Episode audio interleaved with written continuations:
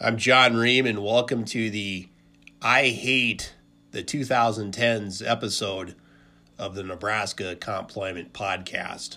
So, going to talk in this episode about some of the biggest trends and stories in the uh, world of workers' compensation and employment law, or particularly sort of in their, to some extent, into their intersection. So, um, I've got four stories.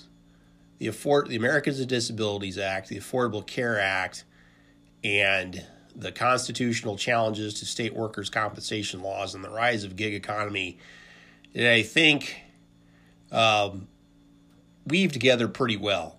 Um, but before I talk about those, I want to talk about another story in related to workers' compensation, uh, which is the opioid crisis. So, as another podcaster, Matt Christman of the infamous Chapo Trap House, pointed out in their end of the decade retrospective, uh, the opioid crisis is to some extent a, a related to to to to work injuries. People who you know either get hurt at work or are dealing with pain at work, and they take opioids, and they you know they need the opioids to continue working, or they're prescribed opioids because of work injuries, and that is the other thing that Mr. Christman brought up that I thought was a very valid point is that things like the opioid crisis and just work workplace the workplace in general is talked about very little in the news and I agree with him that I think the reason that is is you know most people in the media are professional class people and the, the, the, what they think is important you really their reality is much different than the reality the lived reality of the vast majority of people. And I think what what you end up having is uh, media that is you know in a way is just almost just another form of entertainment even though it's you know technically the news. So anyway enough chapo. Uh, talk about uh, opioids uh, workers comp and i wrote about this for, for quite a bit. Start you know been writing about this for a while. A uh, couple things on how you know what you know what how workers compensation has responded to opioids. One is the uh, the use of the use of formularies, which I wrote about in 16 and 17, uh, essentially having lists of drugs that workers' comp can can use, or even having you know limits of of the number of scripts that you can take.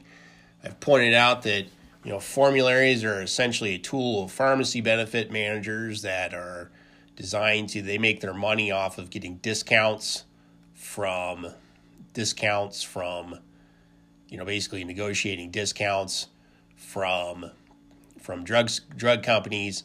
So the pharmaceutical benefit man, managers the PBMs have stepped in and prop to some extent profited from you know the concern over over opioids. Uh, I've also, you know, brought in so-called evidence-based practices, and then also, you know, there's been like a super formulary. There's been federal opioid limitations brought up that the federal government is going to limit, you know, the number of drugs that you can, the, the opioid prescriptions. You know, there's bipartisan support for that, including the failed presidential candidate Kirsten Gillibrand, senator from New York. Um, so, and again, a lot of you know people in medicine have pointed out that you know strict limitations or one size fit all policies that that don't fit for for everybody. And as I've pointed out in my writings, I think a lot of this concern over the opioid crisis, or some of it at least, is a pretty convenient excuse for employers to wash their hands of workers' compensation cases.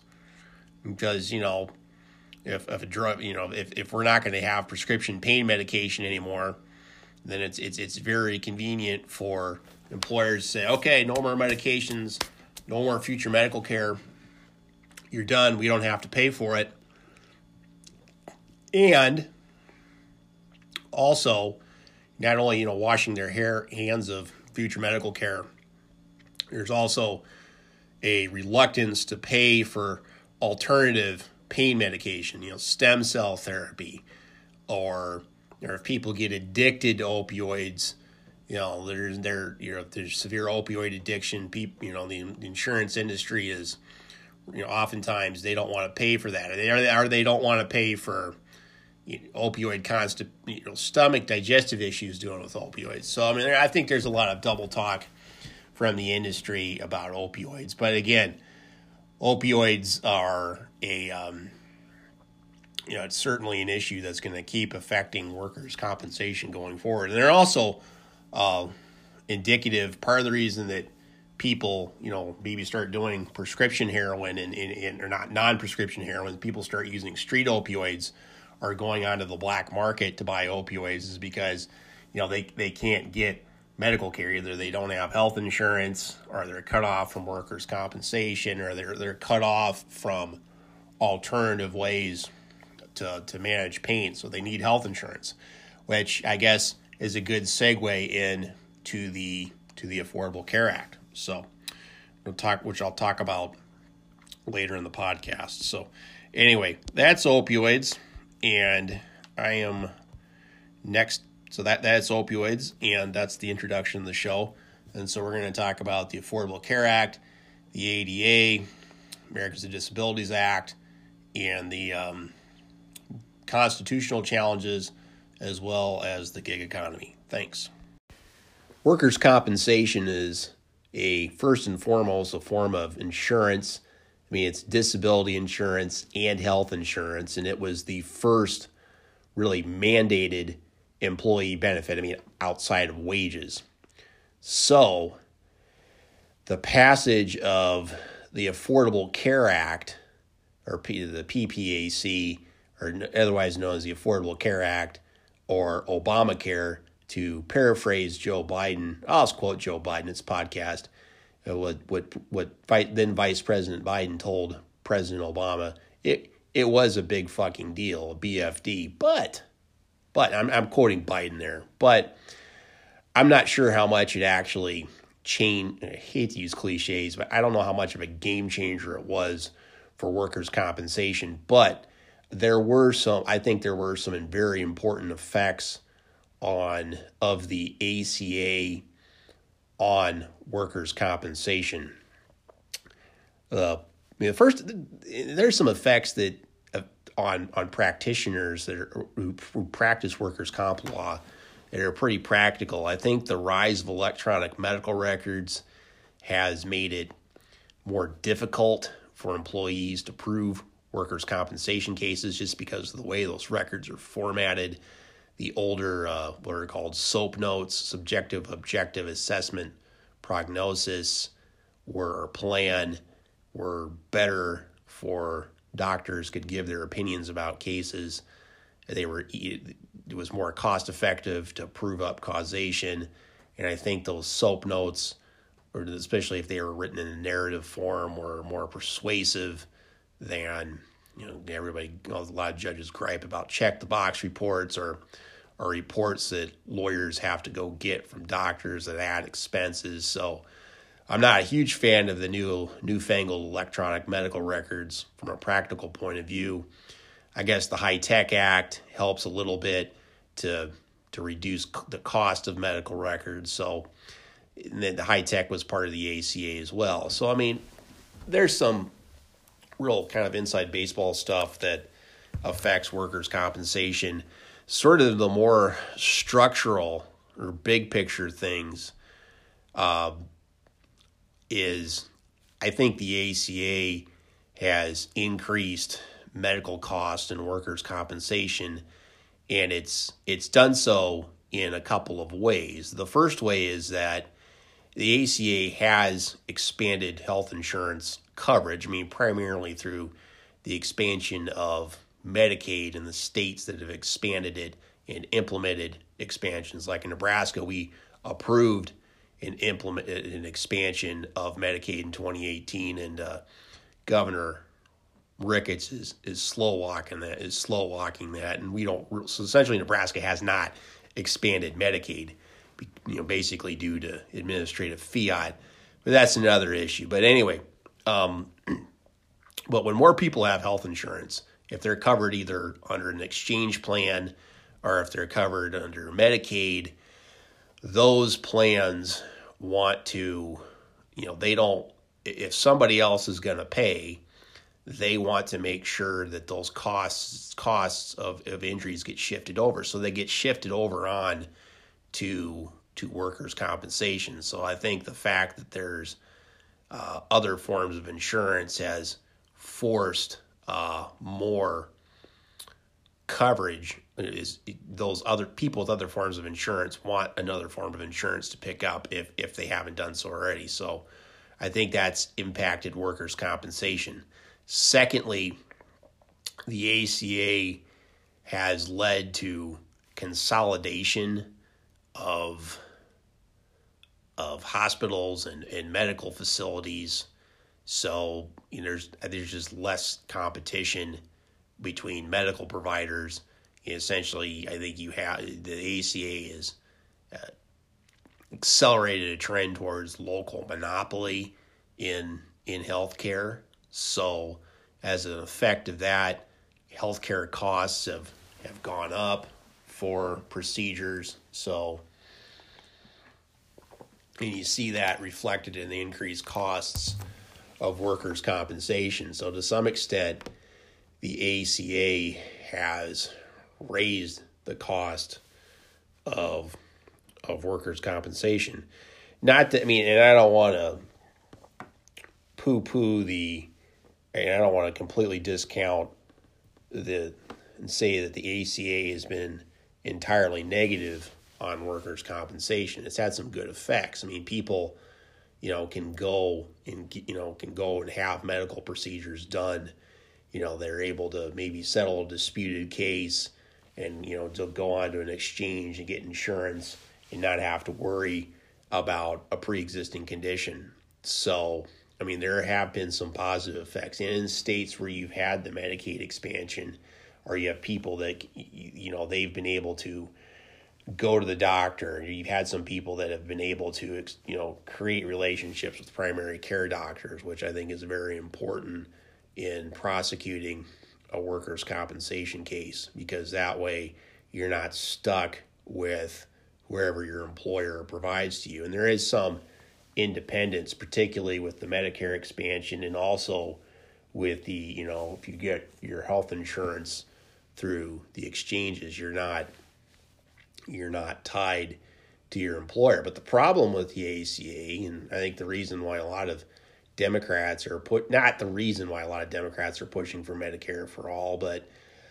uh, the thing with the ACA is it didn't really change employer provided health care. It just gave more people uh, access to health care, health insurance without an employer through the exchanges or through the uh, through the um, Medicaid expansion. But in the United States, you know, ten years after the Affordable Care Act was passed, you know, employers are still providing health care to your employer. You know, health insurance is still something that's provided by employers, and that that the employer role in healthcare gives them tremendous power in workers' compensation, and that is not you know that really hasn't been abated since the passage of the ACA or the Affordable Care Act. So, in Medicare for all, it would change things quite a bit. Employers would employers would be out of health care and they would have a lot less control over over um, the healthcare decisions of their injured workers. And overall, I think that would be a huge pot. it would be a huge gain for employees. It would essentially turn workers' compensation into more or less a fight just about disability. You know, would would largely take medical care out of workers' compensation, and I think that would be a huge boon to injured workers. So, what's the other effect? What's the other story about the ACA and workers' compensation? Now, this is going to serve as a transition to talk about the role of state appellate courts, but the ACA, I mean, it's currently getting challenged right now again, but the big challenge to the ACA was the uh, National Federation of Independent Businesses versus Sebelius, and the case was decided in, in 2012. And in that case, the the consti- you know the constitutionality of the ACA was more or less upheld.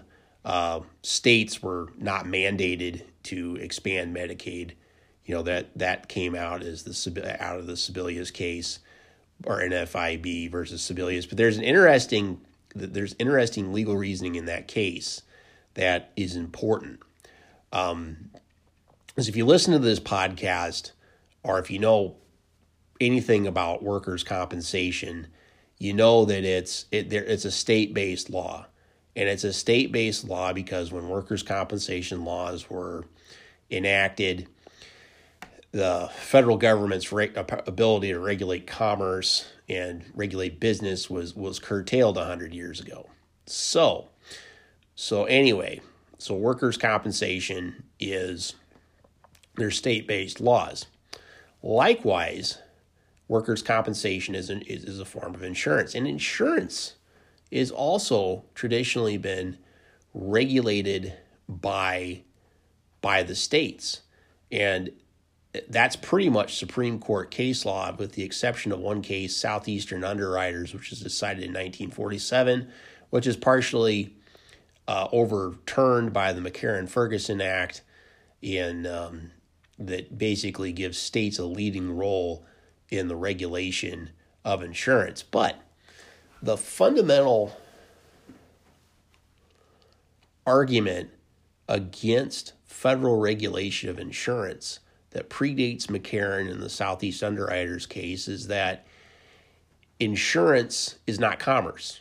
And you know, just you know, writing premiums and it sounds counter. This, this sounds a little crazy because if you deal in workers' compensation, I mean, you you have you deal with insurance companies that are out of state all the time. Who you may have somebody. I just had a mediation yesterday where the insurance company was based out of Kansas City, and you know it was Kansas insurer, and the adjuster was in Kansas City, and they were working with an employee, and my client was from Nebraska with a Nebraska employer. But regardless, court per the Supreme, most of this, most of uh, legal history at least, insurance is not a form of com. You know, insurance is not commerce for the sake of the Interstate Commerce Clause, and the, the Supreme Court held in the Sebelius case, the case up, upholding the ACA, that the individual mandate was not commerce. The fact that you're you're required to you know being required to buy something you know forced commerce was not commerce. You know you you know you would be penalized if you didn't buy you know buy insurance, buy health insurance under the exchange if you're uncovered. So you know that goes to what that shows is I think there's an outer limit to how much the federal government can impact workers' compensation, even if they have a tremendous impact on workers' compensation through anti discrimination laws like the ADA or, you know, the ACA. You know, there's a limit to what the federal government can do when it comes to insurance, which again, which is why why workers' compensation laws are are are are, state laws, and there's only so much that the, the federal government can do, which is why the action in workers' compensation is in the states for the most part. Which is why now I am going to talk about the constitutional challenges, state constitutional challenges to workers' compensation laws that were such a big part of workers' compensation during the 2010s. first things first, I'm going to talk about the changes to the Americans with Disabilities Act and how that changed the practice of workers' comp and employment law in the 2010s and will continue to impact those practice areas. Um, the ADA is actually an amendment to the uh, Civil Rights Act of 1964. Passed, it was passed in 1991. That the ADA, or yeah, the ADA was passed in 91, and the ADA uh, prohibited disability discrimination, you know, discrimination based on on disability, and it created, you know, there's there's disability, you know, just status claims, there's retaliation claims, and there's also failure to accommodate claims. But the ADA was passed in 1991, signed into law by George H.W. Bush, who actually wasn't half bad on civil rights issues. But the federal appellate courts essentially going forward from 1991 very narrowly defined the definition of disability so as when I started practicing in 2005 it was almost impossible to have a good outcome in an ADA case because the definition of disability was so cramped. I mean, almost all of those cases were thrown out on summary judgment, and nobody wanted to touch them. But in 2008, the ADA was amended, and those amendment acts were signed into law by George W. Bush. It was my daddy's law. It was the ADA. And I'm going to change it back. Sorry, it's a bad, bad George W. Bush impersonation, but he's he's a clown. But anyway, so what the ADA Amendments Act of 2008 did was it pretty much restored the original intent of the ADA and created a very broad category of disability. So, so cases can't get thrown out on on on disability, and the real fight in ADA cases now legally is whether you know essentially you can the can the person perform the essential functions of their job with or without a reasonable accommodation. And so, you know, the litigation now focuses on what are the essential functions and you know the the accommodation process.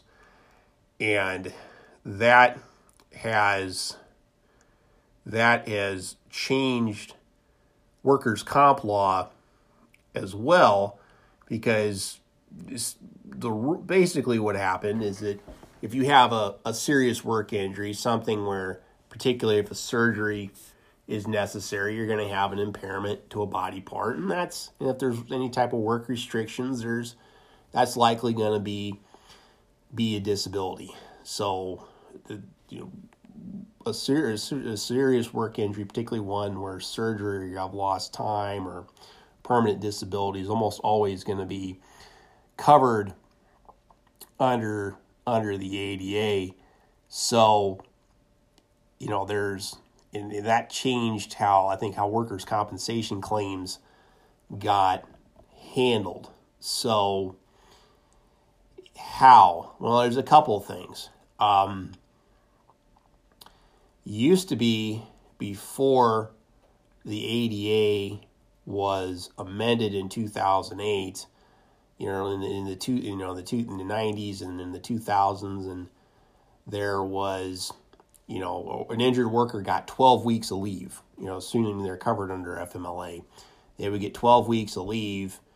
And if they couldn't do that work, if they weren't, if they weren't ready to go back to work, or if they couldn't be released with no restrictions or whatever uh, after the ADA, there was a pretty good chance that that person would be let go and then that um, since you know the person wouldn't technically be disabled, a good chance that that pers- that that termination would be lawful. That's less so the case now because you know because of the broader definition of disability courts to some extent have written in kind of extra unpaid leave time into outside of the FMLA as an accommodation for disability.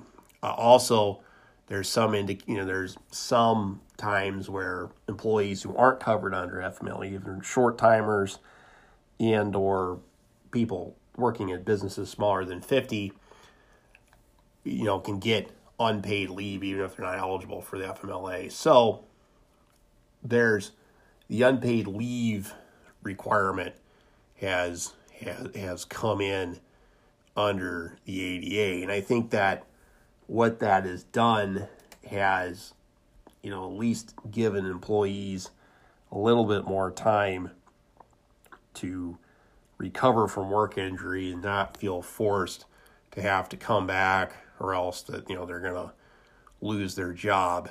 And another area where related to that are 100% healed policies are saying that you know you need to come back with no restrictions. And again when the ADA was weak those 100% healed or no you know no no restriction policies meant that employees who had work injuries particularly ones that were serious enough to require surgery would be you know would would would want to be released back with no restrict go back to work with no restrictions which would often limit what they would be paid out in permanent disability. Um, under the new amendments the EEOC issued some regulations saying those 100% healed policies were pretty suspect. Courts uh, have said that, you know, 100% healed policies, you know, again, are, are suspect. The ADA requires that you treat people as individuals. So, and I think that's a pretty positive change. Uh, the other other two issues are people being forced to work beyond their restrictions. You know, in and of itself, before the ADA changed, you know, maybe that's a form of work comp retaliation, maybe, but that's potentially a cause of action. Also, now, also, there's treating people with non work related restrictions and work related restrictions differently, like we'll give light duty to people who have a work injury, but if you don't have a work injury, if it's if it's not if it's not a work injury, you're at you know you, we're not going to give you light duty or, or or alter your job at all. Again, those policies are suspect under the new ADA. Um, there was a case that came out right at the end of the year and again, these cases aren't, you know, courts go back and forth on these, but there was a case that came out at the end of 2019, Morrissey versus Laurel Healthcare, out of the uh, Sixth Circuit, that that held that you know forcing people to work beyond their restrictions and treating occupational and non-occupational um, injuries differently for the sake of accommodations violates the violates the ADA. So and so going forward at least into the 2020s so long as the the courts don't federal courts don't roll back the definition of disability I think there's going to be a lot of you know close calls still as to whether 100% healed policies per se violate the ADA or, or whether forcing somebody to work beyond their work restrictions violates the ADA. These issues are probably you're probably going to see these taken up by the Supreme Court in the 2020s or, or potentially. So, but again, the, the ADA is, I think, been probably the most positive development for injured workers in the 2010s. And I think that even with uh, increasingly pro business federal judiciary, that in the 2020s at least, the ADA will probably be a better law than it was for workers before the Amendments Act of 2008. And so, next, I'm going to talk about another federal law with A's in it, the Affordable Care Act, actually the PPACA. I don't even I can't even remember what the PP stands. can't remember what the PP stands for. Oh boy. Uh, but we'll talk about the Affordable Care Act in the next segment. Thank you.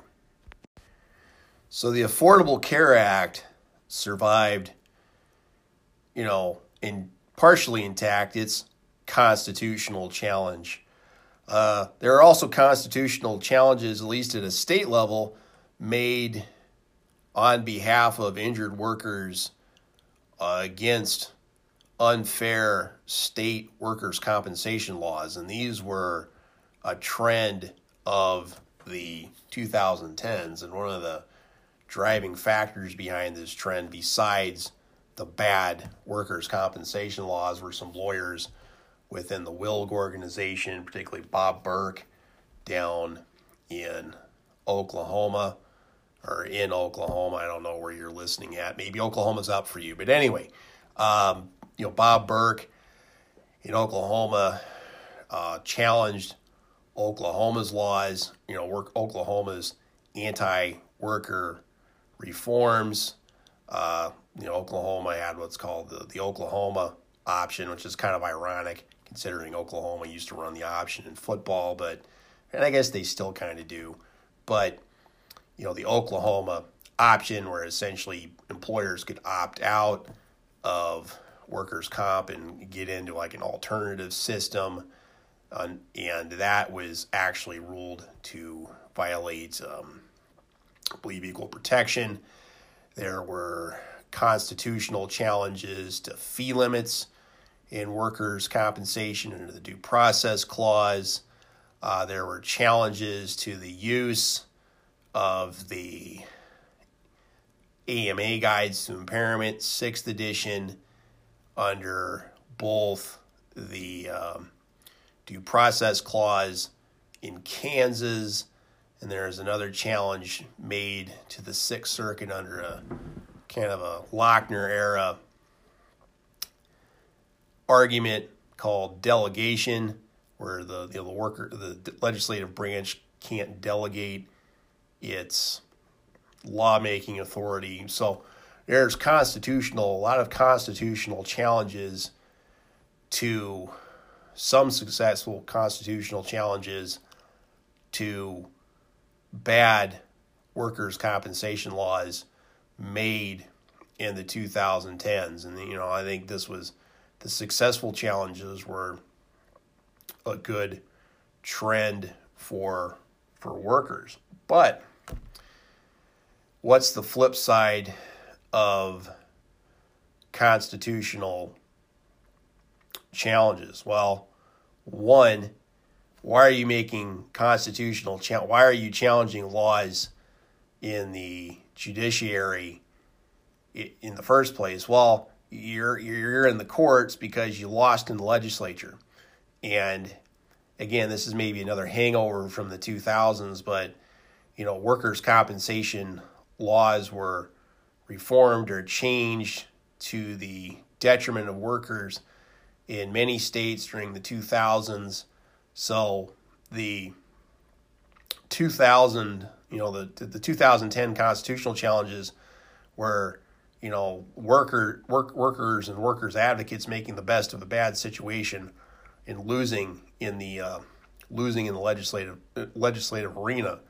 So, and I don't think it got any easier to win in the legislative arena in the 2010s. Is you know basically Barack Obama pretty much neglected state Democratic parties, Not that Democrats are anywhere near perfect on workplace issues. Talk about that more later.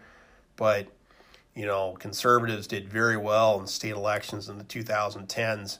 So part of the reason you have constitutional challenges in state Supreme Courts is because you're losing in the legislature. Also, not all these constitutional challenges worked. Um, so they don't. You're you're you're not always winning. For example, what happened in Pennsylvania? They they had that.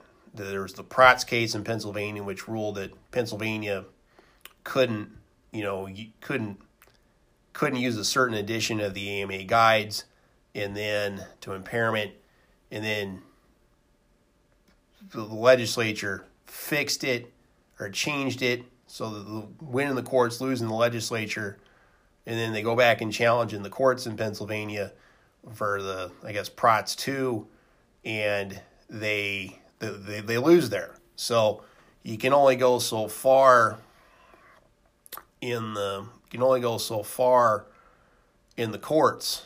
Uh, finally, you know, business can make challenges to workers' compensation laws as well, or the adjudic- adjudicatory laws as well.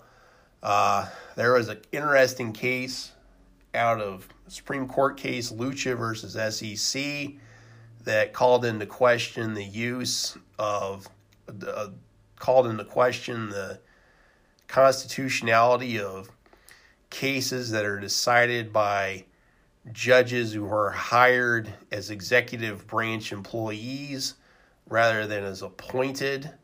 So, business may have some ways to challenge the constitutionality of workers' comp decisions made, in, particularly in, in, in administrative systems or where the workers' compensation courts cases are decided in the executive branch. Also, um, on the flip side of losing the legislature and or losing the legislature, try to win in the courts. Uh, in California, and we'll talk. This is a good transition into the gig economy uh, portion of the pod. But in California, California passes AB five, which covers gig economy workers under workers' compensation laws, wage and hour laws, other employment laws. And so, what you know, what's Uber do? They make, or the lawyers for the gig economy, they make constitutional challenges to uh, AB5. You know, one of those is equal protection. Uh, why are some workers exempted? Why are some workers allowed to be contractors? Why are some workers not allowed to be contractors? And also, um, what I think is a scarier challenge uh, contracts clause challenge from Uber from you know the, the from the gig economy companies, essentially saying that AB five impairs the contractual relationship, which is you know unconstitutional. Uh, so, so then that's a that's an argument that's very very pro business, and you know, even courts in the Lochner era uh, didn't didn't really pay a ton of stock into the contracts clause, but it's a argument that's always made by business advocates, and they've, they've started having some luck with that. And the if it succeeds in the challenge to AB5, we might be seeing more of it. So, anyway, I'm going to talk about the gig economy next and then wrap things up. So, all right, next the gig economy. Finally, the gig economy. Now, this podcast is recorded on the Anchor app on my phone. I'm actually talking into my phone right now. On as smartphone technology expanded in the 2010s, um, the, the, the companies like Uber and Lyft developed uh, app apps that would allow people to get get drivers. And these these weren't taxis. Now there's actually taxi services with apps now but Uber, you know, if you if you were in a you know started out in San Francisco and the bigger cities, and then it you know moved out into places like Nebraska. I mean, Uber, if you download the Lyft, and the Lyft would connect you with the driver. Now, the driver was not is not and was is not an employee; they're a contractor. So allegedly, and that that's the that that's it. And so, Uber drivers, Lyft drivers, um, as well as food delivery services like GitHub and Grubhub and um, DoorDash are you know are are under the gig economy mo- or under the gig economy model where you know you type something you know you download an app type something in and somebody either you know drives to your house or picks you up at the bar or brings you food i mean and that you know that's the gig economy and the gig economy is more. And there's also TaskRabbit. I mean, for, for, you know, people who could come and do chores. Uh, so, but but this is all based on having people who are are contractors, and they're not paid withholdings. They're not paid. They don't pay taxes. They don't pay unemployment. The employers don't provide workers' compensation. So there's a huge fight about whether these workers are actually employees or contractors. I mean, I I think the VAT. I, mean, I don't see any way that they're that they're that they're contractors, particularly Uber and Lyft. I mean, these are they do the same thing as taxi drivers who are employees. Or if you look at you know Grubhub and the food or DoorDash, I mean, they're delivery people uh, that are that are otherwise employees for for for companies. So, um, but yeah, and then also the, a lot of the delivery uh, apps or Uber, the gig economy has transferred over to you know people that are doing delivery for online shopping. So with the rise of online shopping, there's more delivery work and more transportation work, and a lot of that is going towards the gig economy. So it's a pretty big fight for is as to whether these whether these workers are employees or contractors, and Uber, they, you know, they've won in some states, and but the big loss has been in, in California uh, with the passage of Assembly Bill five that passed at the end of 2019 and went into effect earlier, a few days on January 1st, and then subject to some subject to some court challenges, but the gig economy is is one of the big issues, or it's it's, it's going to play out in the 2020s. And I first got onto my radar when the Democratic aligned Brookings Institute started talking about it in 2015.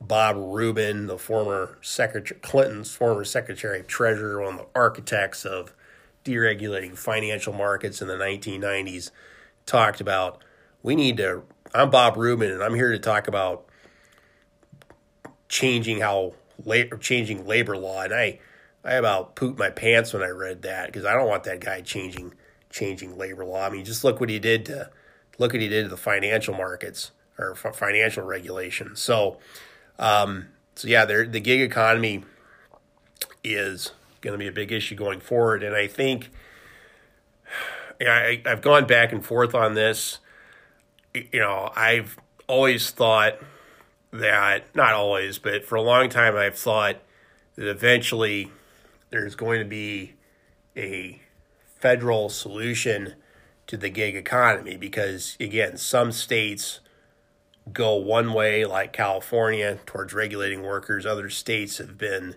more friendly towards the gig economy.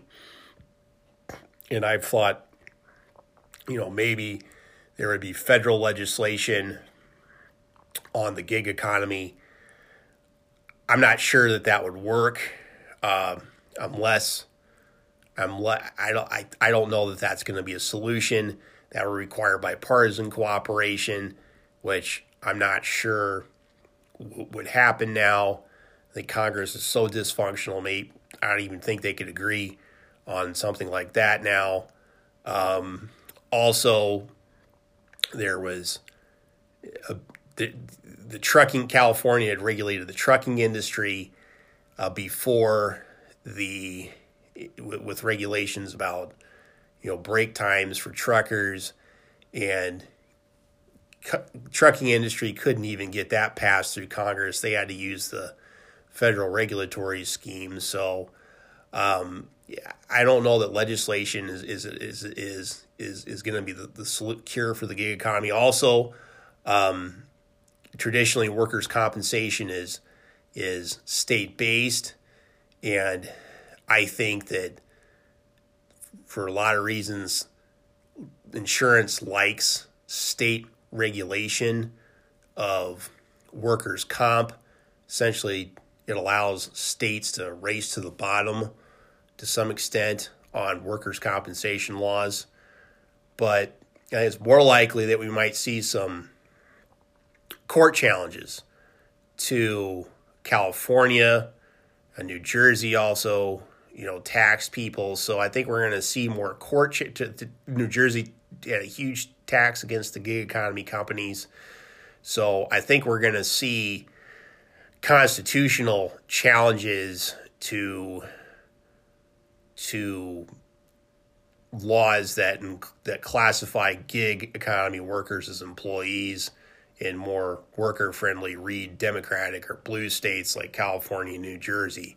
I think that's how the gig economy yeah, fight over the gig economy will play out in the 2020s, barring some massive shift in in our politics, some massive political realignment to the left. I mean, maybe I guess if you know, I don't know, Bernie gets elected and he's succeeded by Andrew, you know, AOC and I don't know, some other member of the squad after that, then sure, you know, maybe, you know, we will have a federal fix for workers' compensation and we'll have federal minimum standards and and if there's a groundswell of pro workers sentiment, states will fix their workers' compensation laws. But you know, right now, you know, if if, if our political situation stays where it's at, I would see that the gig economy would be the battle of the gig economy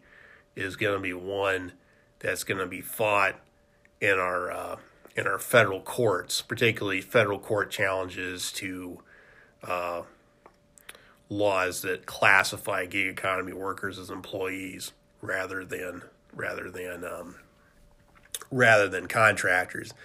I'm going to talk about that more in my next episode. So, anyway, a few closing thoughts, and I'm going to wrap things up. See you in a few. In closing, I think the the biggest stories of the 2010s are mostly dealing with the effects of decisions made or you know political decisions made in the in the 2000s and you know even earlier in the sake of workers compensation reform so i think a lot of the issues that we saw in the 2010s a lot of the stories we had in the 2010s are going to continue into the 2020s so so what yeah, I think probably the next big gig economy story of the 2020s is going to be the federal fight over the gig economy in California, probably New Jersey as well. Uh, and then obviously the I, besides the gig economy, I don't know if there was really any legislation, you know, from when the Affordable Care Act passed forward that's really going to have a tr- that really had a tremendous impact on workers' compensation employment law. You know, I guess there's going to be the in the uh, LGBTQ civil rights case will come down in 2020. Um, I'm not sure how much of a game change, ultra, huge game changer that would be federally, or federally it'll, it'll change it'll change the Title Seven, but that'll come out. But that you know that decision came out was argued in 2019, but but but things like the Affordable Care Act or the Amer- Americans with Disabilities Act, Disabilities Act, Amendments Act 2008, we just didn't have a lot of big stories like that in the 2010s. So I think if I'm doing a, a podcast 10 years from now, I think a lot of what I'll talk, the stories that'll be talked about are going to be things that happen in the early part of this decade or even in the middle part of the decade. Because right now, I think that workers' compensation and employment law are kind of in a kind of kind of a stasis right now. I mean, I think that the the LGBTQ decision will be a landmark decision when it comes out from the Supreme Court, but it doesn't there's doesn't change the structure of employment. It, it I don't think a lot of states have states and municipalities ban discrimination based on on sexual orientation and gender identity as well. Uh, it doesn't change the overall framework of employment at will, but it's still going to be, you know, again, a fairly major decision, but I don't think it's going to impact the workplace the, to the same extent as the Americans with Disabilities Act, or it's not going to have the broad impact on workers the same way as state workers' compensation reforms. So I don't know. I think if I'm doing a podcast in 2030, I have no, you know, maybe the elections of 2020 and 24 or the, the midterms will will be important, but I don't know what the big stories of the 2020s are going to be besides maybe the fight over the gig economy. So we'll see. Uh, keep listening. Uh, we'll be talking about that going forward once every two weeks or so and once a week now on my blog. So, anyway, have a happy new year, and I will talk to everybody later. Thanks for listening.